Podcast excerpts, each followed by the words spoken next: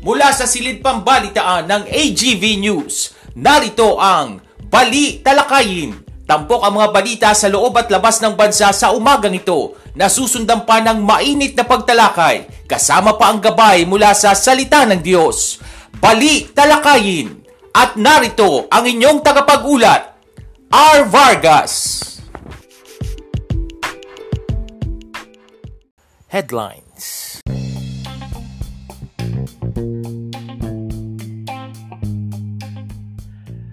Sa ulo ng mga balita, Department of Labor and Employment inaprobahan ng isang libong pisong taas sahod ng mga kasambahay sa NCR. Pagbagsak ng piso kontra dolyar, hindi raw dapat ipangamba. Mandatory face mask dapat daw palawigin ng susunod na administrasyon ayon kay Secretary Duque. Suspect na umatake sa pamilya ng Filipino national sa California, arestado na at Lithuania naghahanda sa maaaring ganti ng Russia sa kanila. Magandang umaga ngayon araw ng Biyernes, June 24, 2022. Ako po si R. Vargas at narito ang detalye ng mga balita. Inihayag ng Department of Labor and Employment na may isang libong pisong taas sahod sa mga kasambahay sa National Capital Region. Ito matapos na aprobahan ng Regional Tripartite Wages and Productivity Board NCR ang nasabing taas sahod. Nasa dalawang daang libong kasambahay sa Metro Manila ang makikinabang sa nasabing taas sahod kung saan nasa 60% nito ang stay-in. Samantala, iniulat pa ng dole na dalawang regional wage boards na lamang, Calabarzon at Soxargen, ang hindi pa nagbibigay ng dagdag sahod sa mga household workers. Wala raw dapat ipangamba ang publiko sa paghina ng piso kontra dolyar. Ito ang sinabi ni Bangko Sentral ng Pilipinas Governor at incoming Finance Secretary Benjamin Jokno matapos pumalo sa 54 pesos and 47 centavos ang piso kontra dolyar. Itinuturing kasi na ito na ang pinakamahinang halaga nito sa loob ng labing pitong taon. Dahil sa iba't ibang dahilan, partikular na sa mga nangyayari sa ibang bansa, ay apektado na ang ilang maliliit na negosyanteng nag-aangkat ng produkto mula abroad. Anya maganda ang lagay ng ekonomiya. Sa kabilang banda, sinabi ni Jokno na pabor din naman ang paglakas ng dolyar sa mga OFWs dahil lalaki ang halaga ng padala nilang pera sa Pilipinas. Subalit para naman kay JG Summit President and CEO Lance Gokongwei na may negosyo sa airlines at mall, parehong may maganda at hindi magandang dulot ang mahinang piso lalo't marami sa kanilang mga supplies at inputs at food inputs ay galing abroad. Iyon nga lamang anya ay posibleng tumaas naman ng pasahe sa airlines at iba pang produkto kung magtutuloy-tuloy ang pagmahal ng presyo ng krudo at paghina ng piso.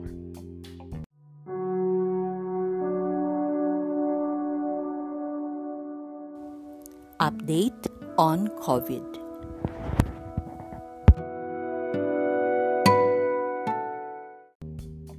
Nagbabala ang Department of Health sa posibilidad na pagtatala ng 2,000 COVID-19 cases kada araw sa National Capital Region sa buwan ng Hulyo. Sinabi ni Health Secretary Francisco Duque III na ito ay batay sa projection ng Australian Tuberculosis Modeling Network o AUTUM team sa isang press briefing naman, sinabi ni DOH Undersecretary Maria Rosario Vergere na nakikita na nila, na nila ang significant na pagtaas sa bilang ng mga bagong kaso ng COVID-19 sa kabisera ng rehiyon.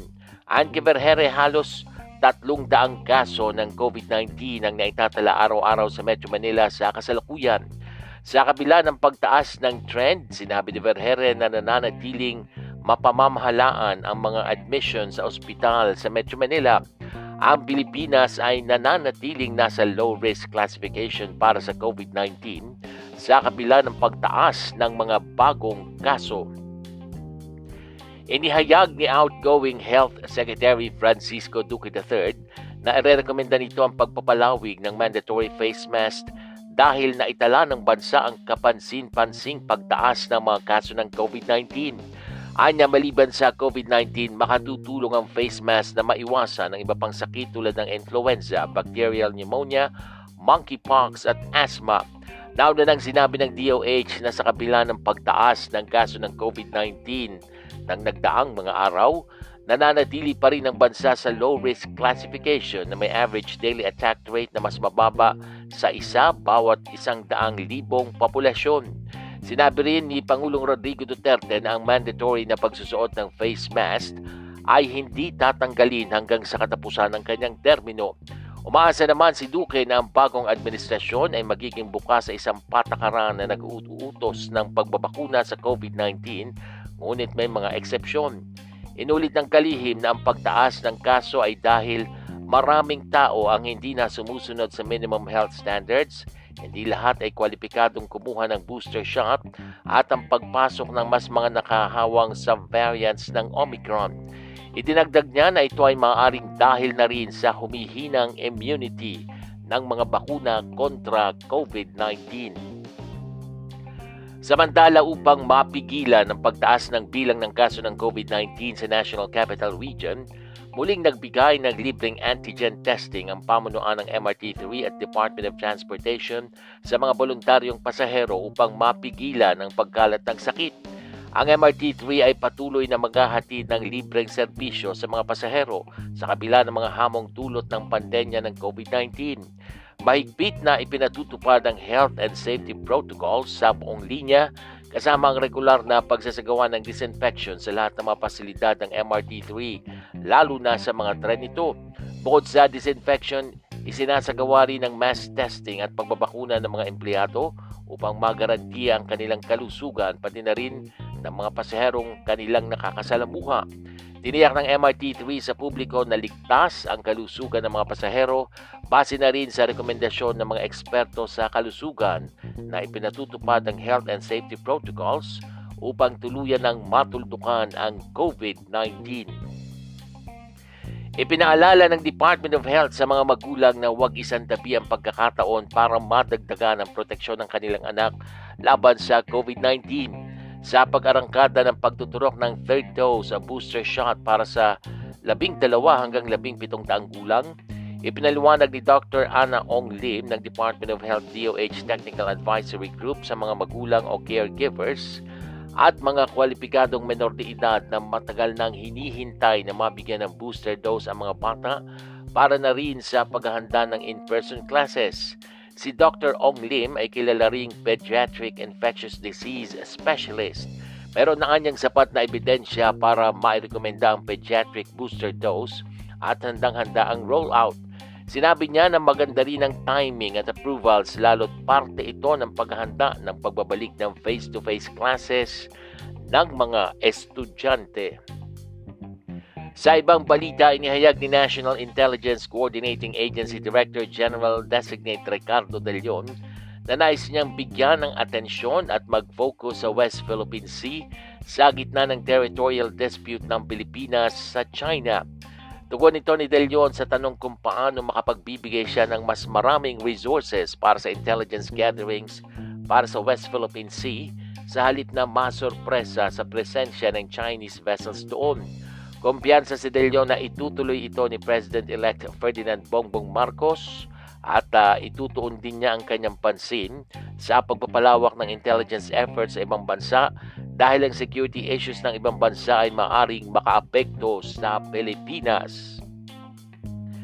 Samantala, sinabi ni incoming National Intelligence Coordinating Agency Director General Ricardo De Leon na hindi nire-red tag ng state forces ang mga personalidad at grupo na kritiko ng pamahalaan. Itinanggi ni Del na iniuugnay umano ng pamahalaan ng mga personalidad at grupo sa Communist Party of the Philippines at sinabing ang founding chairman nito na si Jose Maria Sison ang gumawa nito. Ayon kay De meron silang videos kung saan makikita si Sison na pinangalanan ang mga grupo na may kaugnayan sa Communist Rebel Group Matatandaang ipinag-utos ng National Telecommunications Commission ang internet service providers na i-block ang websites na umano'y may kaugnayan sa CPP alinsunod sa utos ni National Security Advisor Hermogenes Esperan Jr. Iginit ni Del Leon na may pasihan ang pag-block sa independent media Pulatlat at Pinoy Weekly sa listahan ng websites na ibinibigay ni Esperon o na ibinigay ni Esperon sa NTC. Sa ibang pangyayari, tinanggal sa pwesto ang Department of Agrarian Reform Chief na si Acting DAR Secretary Bernie Cruz ng Palasyo ng Malacanang isang linggo bago matapos ang termino ni Pangulong Rodrigo Duterte. Ayon sa isang memorandum na may petsang June 20, 2022 ng Malacanang, itinalaga si DAR Undersecretary David Ero bilang officer in charge ng ahensya hanggang Hunyo at 30 Magugulitang si Cruz ay itinalaga bilang acting DAR Secretary noong November 2021 makaraang magbitiw si Secretary John Castricione sa kanyang pwesto makaraang tumakbo sa Senado. Kaugnay nito, itinalaga naman ni President-elect Ferdinand Marcos Jr. si outgoing Abono Party List Representative Conrado Estrella III para pamunuan ang DAR. Napili si dating Department of Agriculture Secretary Emmanuel Manny Piñol para magsilbi bilang Food Security Advisor kay incoming National Security Advisor Clarita Carlos. Ang kay Piñol, matagal na niyang kaibigan si Carlos at consultant niya rin ito noong siya ay kalihim pa ng kagawaran ng pagsasaka. Anya sinasang-ayunan niya si Carlos ng food security ay dapat na ikonsidera bilang national security concern. Si Pinyola itinalaga bilang Agriculture Secretary noong 2017, subalit nagbitiw sa tungkulin noong 2019 matapos ang sinasabing conflict sa economic team ng Administrasyong Duterte. Anyang nagbabadyang food crisis ay nararamdaman na ng mga mamamayang Pilipino. Sa ibang ulat, nagpakita nitong Webes ang driver ng SUV sa viral hit and run sa Mandaluyong City na si Jose Antonio San Vicente sa ikalawang preliminary hearing ng mga kaso laban sa kanya. Naghain si San Vicente ng counter affidavit sa Mandaluyong Prosecutor's Office upang ipaliwanag ang kanyang panig matapos sagasaan ng isang security guard sa isang mall sa lungsod. Umalis din siya makalipas ang 30 minuto at tumangbig, tumangging magbigay ng pahayag sa media. Matatandaang hindi sumipot si San Vicente sa unang hearing noong nakarang linggo at ito ang una niyang public appearance matapos sumuko sa mga pulis noong June 15 at humingi ng tawad sa security guard na si Christian Joseph Florante sa isang press conference. Hindi naman nakadalo si Florante sa hearing dahil umano sa hindi maganda ang kanyang pakiramdam. Nahaharap si San Vicente sa reklamang frustrated murder at abandonment of one's victim na inihain ng Mandaluyong Police. Sa ibang ulat, idineklara ng Malacanang ang June 24, 2022 ngayong araw ng biyernes bilang special non-working day sa lungsod ng Maynila. Ito ay bilang pagdiriwang sa ika-451 anibersaryo ng pagkakatatag ng lungsod. Ang holiday declaration ay nilagdaan noong June 22 ni Executive Secretary Salvador Majaldea at ang kopya ay ipinalabas ng Malacanang nitong araw ng Miyerkules. Samantala ang Maynila ay itinatag ni Spanish Conquistador Miguel Lopez de Legazpi, ang unang Governor General ng Pilipinas sa panahon ng pananakop ng mga Kastila noong June 24, 1571. Nasa kustodiya na ng Los Angeles County Jail ang lalaking akusado sa pag-atake sa pamilya ng Filipino national sa Los Angeles, California noong May 13. May $300,000 na inirekomendang piyansa para sa pansamantalang kalayaan ng suspect na natukoy na si Nicholas Weber, 31 taong gulang na akusado sa pag-commit ng hate crime. Naaresto ng Los Angeles Police Department ang suspect noong June 21. Base sa records ng korte, napag-alaman na mayroon ding iba pang criminal records ang suspect bago ang pag-atake nito sa pamilya Roque. Ilan sa mga kasong kinasangkutan ng suspect ay ang domestic violence at ang kaso ng pagnanakaw, pagmamaneho habang nasa impluensya ng alak, gayon din ang paglabag sa kanyang probation. Matapos din ang kanyang pag-atake sa pamilya ng Filipino nationals, nasangkot din ito sa robbery at public drunkenness. Ay naman sa isa sa mga biktima na si Patricia Roque, umaasa sila na makakamta nila ang hustisya ngayong nadapik, nadakip na ang suspect. Sa ibaing dagat, naghahanda si Lithuanian President Gitanas Noseta sa pagganti ng Russia sa kanila. E di matapos na pagbawalan nila ang pagdaan ng mga produkto sa kanilang teritoryo at sa itinuturing ng sakop ng Russia na Kaliningrad dahil sa sanctions na ipinataw ng European Union. Dagdag pa ni Noceda, nakahanda sila sa hindi makataong pagganti o maging ang pagtanggal sa kanila sa Braille system na isang power grid na pinaghahatian ng serbisyo mula Russia, Belarus at mga Baltic states. Hindi rin ito naniniwala na hahamunin ng Russia ang kanilang sundalo dahil miyembro sila ng NATO. Ipinagtanggol nito ang pagharang ng mga produkto ng Russia at sinabing ipinatutupad lamang nito ang utos ng EU.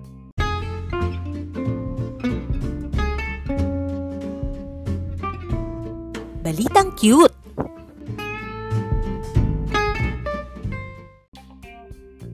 Sa ating balitang cute, kinagiliwan ng mga netizens ang naging facial expression ng isang aso nang makita nito ang injection na ituturok sa kanya.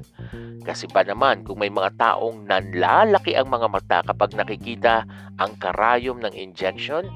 Aba, eh, ganito rin ang naging reaksyon ng isang aso mula sa Davao City nang makita niya ang karayom para sa kanyang CBC test.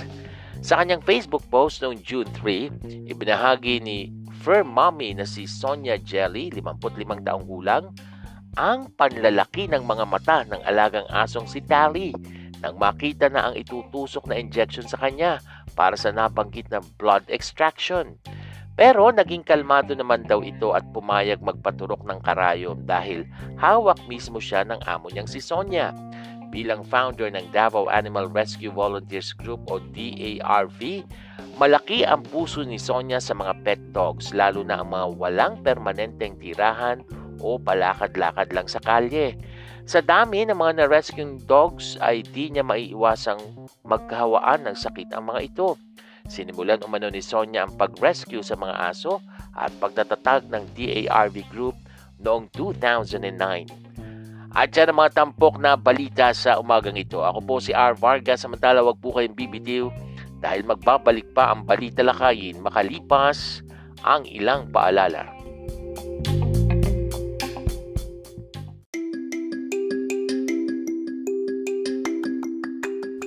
Ngayong laganap ang hawaan at tumarami na naman ang nagpopositibo, pinapaalalahanan ng lahat na huwag maging kampante sa banta ng COVID-19 dapat nating ipagpatuloy ang tamang pagsunod sa minimum public health standards at laging magsuot ng face mask, mag-physical distancing, at maghugas ng kamay.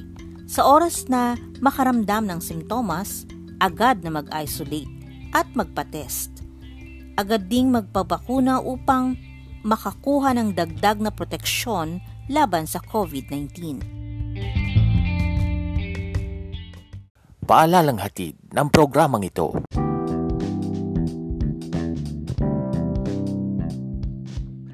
Good morning! Isang magandang magandang biyernes ng umaga po sa inyong lahat. Ngayon po ay uh, June 24, 2022. Thank God it's Friday. Yes, happy weekend po sa bawat isa po sa atin dahil nga biyernes na nga po ngayon at uh, bukas marami po sa mga pumapasok ay uh, magre-rest day, magpapahinga. Bagamat yung iba, syempre ay uh, wash day naman nila yon ano ha. Hindi masyadong magpapahinga dahil kailangang maglaba yung mga naipon na labahin sa nakalipas na isang linggo. Baka yung iba higit pa sa isang linggo ano ha. Welcome po sa ating programang Balita Lakayin isang podcast na napapakinggan sa pamagitan po yan ng Anchor.fm. Napapakinggan din po tayo sa pamagitan din ng Spotify. Ako po ang inyong lingkod, R. Vargas. Ingat po tayo mga kaibigan na lagi ko pong sinasabi dahil panahon ngayon ng tag-ulan, eh maraming nauusong sakit. Ano ha?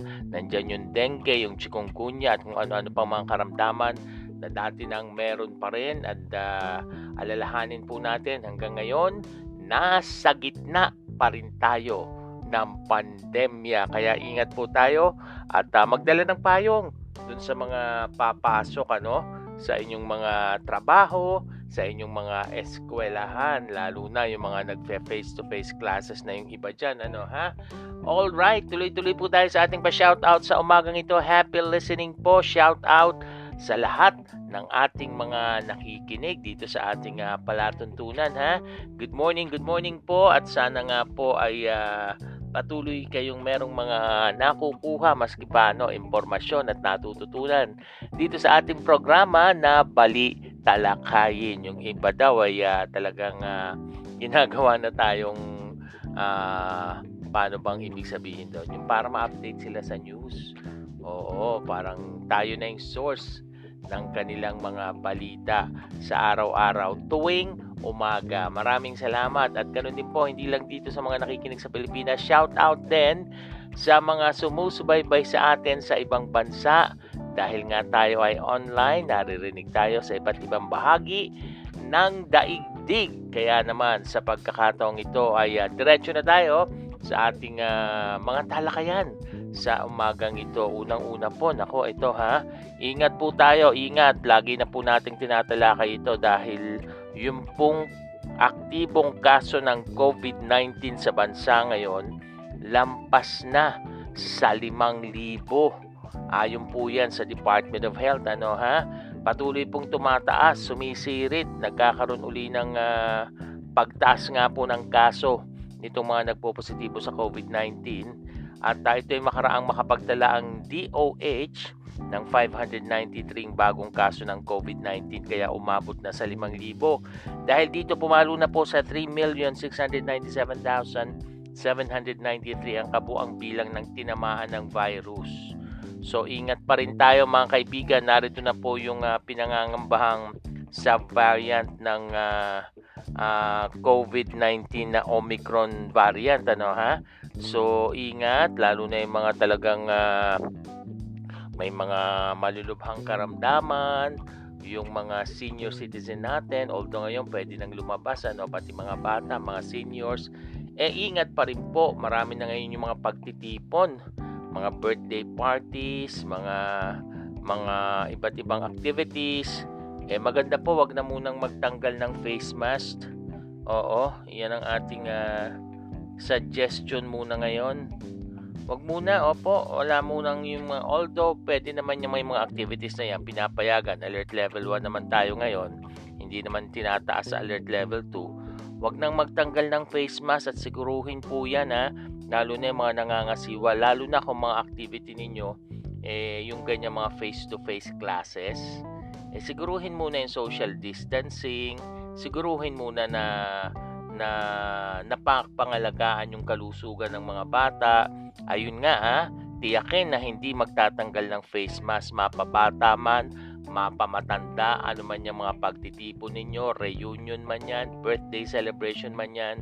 Huwag na lang magtanggal ng face mask at unless kakain. Pero pagkakain, wala munang malakas na kwentuhan at tawanan, ano ha? At uh, layo-layo pa rin, may distansya pa rin sa bawat isa para nga hindi pare-parehong nahahawaan ng sakit. Hindi lang naman COVID-19 ang uh, iniingatan natin. Yung iba pang mga virus, usong-uso po ngayon yan dahil tagulan, sabi ko nga kanina.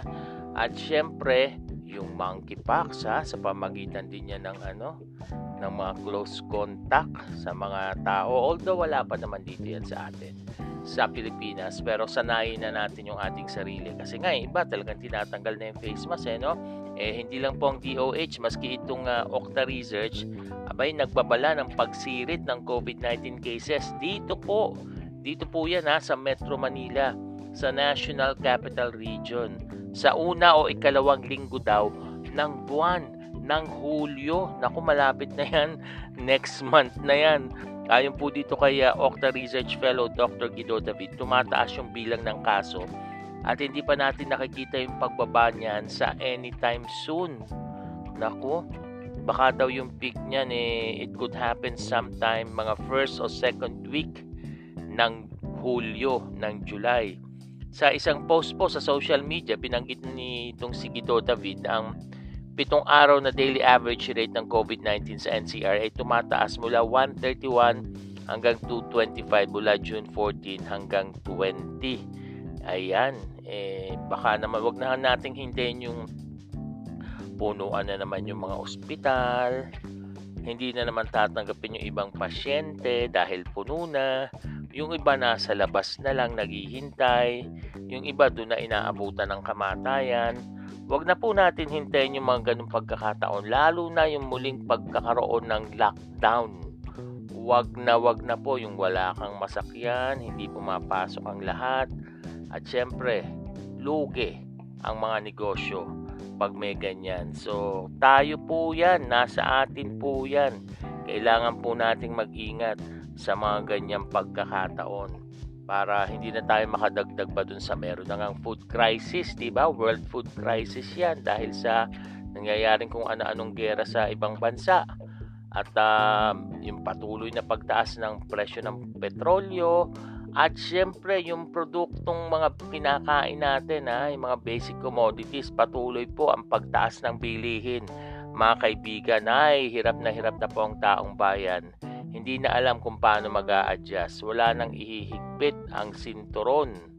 Hindi ba? Wala nang ibabaluktot kung maikli ang kumot dahil nakuba na ng husto. Di ba? Sobra-sobrang pahirap na eh wag na nating dagdagan. Nasa atin po yan. Oo, tayo po ang uh, uh, magdisiplina na sa mga ganyang pagkakataon mga kaibigan. Dahil nga uh, mahirap eh. Pag nag-lockdown na naman eh. So yung mga nakikita kong hindi na nagso-social distancing paalalahanan po siguro. Yung mga hindi nagsusuot ng face mask in a nice way paalalahanan para hindi naman away ang hanap ano ha baka magpare-pareho kayo magkagulo sa sabihin niya pakialam mo. Siguro in a nice way ngayon kung ayaw nila at least you did your part di ba? O ikaw ikaw na lang ang umiwas. Oo samantala sa ibang usapin maari pa raw pong umakyat ang outstanding debt o utang ng Pilipinas sa ekonomiya sa susunod na taon bago pa bumaba sa kaakibat ng inaasahang fiscal consolidation. Sa ilalim nitong si incoming President elect Bongbong Marcos Jr. Sa pinakabago pong komentaryo, sinabi ng Fitch Solutions na nakikita nito na ang debt o gross domestic product ratio ng Pilipinas ay aakyat sa 60.2% sa pagtatapos ng taon at 60.9% sa 2023 bago pa ito unti-unting bababa sa 2024 at sa mga susunod pang taon. Oo. Nako, Umaasa naman po ang economic team ni Marcos Jr. na maibababang deficit to GDP ratio ng 3% sa pagtatapos ng termino ni Marcos sa 2028. Tagal pa yon, anim na taon. Sa pagtatapos ng 2021, ang ratio ay pumalo sa 8.6%. Ayan, mga utang-utang, isa sa mga utang na yan ay yung mga inutang po na bakuna. Kaya naman, wag po sanang masayang protection po natin yan. Opo, protection po natin yung mga bakuna na yan, mga kaibigan. Opo, lalo na't ngayon ay uh, talaga namang maraming nagkakahawaan ng COVID-19. Samantala, yun daw pong petisyong pagtaas ng pasahe, abay magandang balita naman ito. Pinag-aaralan na po ito ng LTFRB gaya ng naibalita natin nung nakaraan ha. Katunayan, sinabi ni LT, LTFRB Executive Director Tina Casyon na isinasaalang-alang nila yung pagbalanse sa mga interes. Unang-una, ang economic viability ng mga operators ng jeep sa gitna ng tumataas na presyo ng krudo. Iko-considera din po ng board, sabi po niya, yung pagdedesisyon na posi- sa posibleng epekto ng taas pasahe na gagawin sa inflation. Matatandaan ito lamang June 8 nang aprubahan ng LTFRB ang pisong provisional increase sa minimum ng pasahe sa jeep na ngayon ay nasa 10 piso na. Good news yan para sa mga jeepney drivers and operators no, na talagang naghihirap na pero bad news naman yan sa mga commuter sa kabilang banda sa mga pasahero oo dahil syempre ha bi, matataas na yung mga bilihin dadagdag mo pa yung uh, panibagong taas presyo sa pasahe na yan. Eh, hindi mo alam kung saan kalalagay eh, no? gusto mong umangat-angat matulungan yung mga jeepney drivers mga operators eh ikaw naman din maapektuhan ka pag nagtaas ang pasahe. Oo. Tingnan natin ang mga issue na yan mga kaibigan and speaking of mga pasahe. Nako eto ha? Paalala muna sa ating mga motorista mga kaibigan eto ha, uh, although binalita na natin ito ng isang araw ano ha, pero gusto pa rin po natin sabihin na yung EDSA Kamuning Flyover Southbound Lane sarado po ng 30 days simula po yan bukas araw ng Sabado. So asahan po ang matinding traffic ha. So kung maaari, pwedeng gumamit ng mga uh, alternate routes ha. Pero ngayon, alternatibong daan. Pero ngayon, yan ang ating paalala at sa Kamuning Flyover, sarado po yung southbound lane ng 30 days simula nga po yan bukas. Isasara ang southbound na bahagi ng EDSA Kamuning Flyover sa Quezon City sa loob ng 30 araw para sa pagsasaayos. Simula po bukas June 25 alas 6 ng umaga. So huwag kayong mabibigla ah.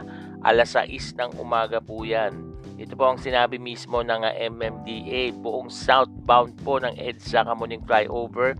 Isasara po yan. At uh, yan ang hiling ng uh, DPWH kasi na inaprubahan naman ng MMDA dahil gagawin nga po kukumpunihin yung mga nasirang uh, kalsada dyan sa Kamuning Flyover southbound at mano-mano po ang uh, pagbakbak ng semento dahil hindi pwedeng gamitin ng heavy equipment dahil daw baka maapektuhan yung dalawang lanes na nasa tabi nito kaya mano-mano ang gagawin nilang pagbakbak ng mga semento. Pinapayuhan po ang mga motorista na gamitin yung mabuhay lanes bilang mga alternatibong ruta.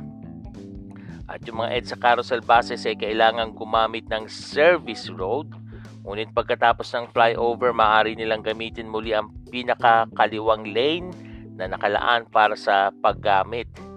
Oo, nasa 140,000 sasakyan ang gumagamit ng EDSA Kamuning Flyover araw-araw, sabi po ng MMDA. Nakita ang mga bitak ano, at uh, isang butas sa EDSA Timog Avenue Flyover Southbound Day noong pong nakaraang linggo na humantunga sa bahagyang pagsasara nito. Pero bukas po, isasara na talaga, hindi na madadaanan. For 30 days lang naman para sa gagawing pagkukumpuni. Tanging ang mga magagaan na sasakyan at ang EDSA carousel ang pinayagan ng una. Pero again, bukas, sarado na ito. Kaya, asahan. Ayan, mag, magbaon ng napakahabang uh, pasensya yung mga motorista natin, yung mga biyahero natin Asahan po ang matinding traffic dyan. Bukas, simula bukas, sa loob ng 30 days. Uy, samantala ah, ito daw uh, National Capital Region at uh, labing tatlong probinsya ay asahang uulanin dahil meron pong binabantayang low pressure area ang pag-asa. Ayan. So, tingnan natin, lalo na ngayong weekend kung ano magiging weather. Abangan po natin yung mga report ha, sa mga uh, na nire-report ng pag-asa tungkol sa lagay ng panahon para tayo ay pare-parehong nag-iingat at ngayong biyernes po Huwag pa rin kayong aalis, tuloy-tuloy pa rin ang ating palatuntunan dahil susunod na po ang ating tampok na gabay mula sa salita ng Diyos. Makalipas lamang po ang ilang paalala.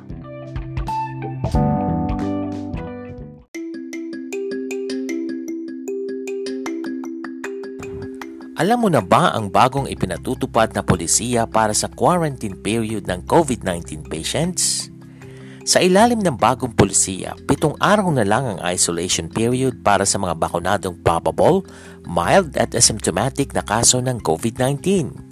Kung partially or fully vaccinated na mild, asymptomatic at probable, sampung araw ang magiging isolation ng pasyente Ganito rin ang isolation period para sa mga moderate COVID-19 cases. Kung severe na kaso at kung immunocompromised na nagpositibo sa COVID-19, aabuti ng 21 araw ang isolation period. Kung bakunado na at na-expose sa COVID-19 positive, limang araw ang magiging quarantine period, habang labing apat na araw naman kung hindi bakunado o partially vaccinated limang araw o maaaring mas maikli pa ang quarantine period ng healthcare workers na na-expose sa COVID-19 positive depende sa magiging assessment ng ospital o pinagtatrabahuhang public health office. Bibigyang prioridad sa bagong polisiya ang agarang isolation para sa general population. Prioridad naman sa testing ang healthcare workers, seniors, at immunocompromised. Paalalang hatid ng programang ito.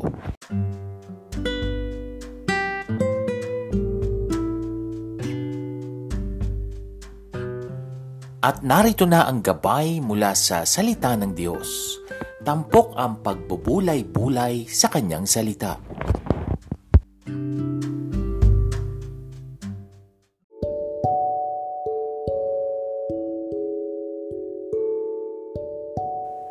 Ito pa rin po ang balita lakayin. At this point, dako na tayo sa ating tampok na gabay mula sa salita ng Diyos.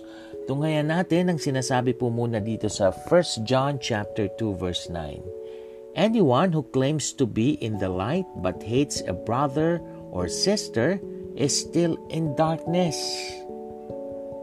Narinig niyo na ba ang kasabihang walk the talk? Nakalulungkot dahil madalas kahit sa mga mananampalataya may mga kapatiran na may mga kaaway at hirap magpatawad. Kiniklaim natin na tayo ay Christians, pero nagagalit tayo sa ating kapwa. Sabi nga ni Apostol Juan, anyone who claims to be in the light but hates a brother or sister is still in darkness. Baka nasa ganito kang sitwasyon ngayon at nahihirapan ka sa struggle na ito Hingin mo ang tulong ng Panginoon. Tayo nga, hindi tayo karapat dapat mahalin, pero minahal at patuloy tayong minamahal ng Diyos. Hindi tayo karapat dapat patawarin, pero pinatawad tayo at patuloy na pinapatawad ng ating Diyos. Walk the talk.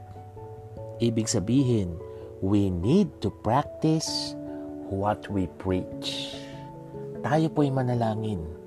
Diyos amang makapangyarihan sa lahat, help us Lord na laging magpatawad sa aming mga kapwa na nagkakasala sa amin. Dahil kami nga po pinatawad mo Lord God eh. Kahit hindi kami karapat dapat patawarin at mahalin. Panginoon, tulungan mo Lord God kung may mga tagapakinig kami na meron silang kaaway ngayon, kaalitan, kagalit, Nawa Lord ay makipagkasundo na sila, magpatawaran at magmahalan bilang mga tunay na Kristiyano. Salamat sa pangalan ng aming Panginoong Heso Kristo. Amen. At dyan na po nagtatapos ang ating programang Balita Lakayin. Sa susunod po nating muling pagsasayang papawid, muli niyo po kaming subaybayan. Ako po si R. Vargas. Muli, pagpalain tayong lahat ng ating Diyos. This podcast program is open for advertisements and commercials, for blogs and announcements of your upcoming events, and even for political ads at a very low rate. Avail now of this promo. You may contact 0920-745-8869 for details or send your queries to arvargas0521 at gmail.com.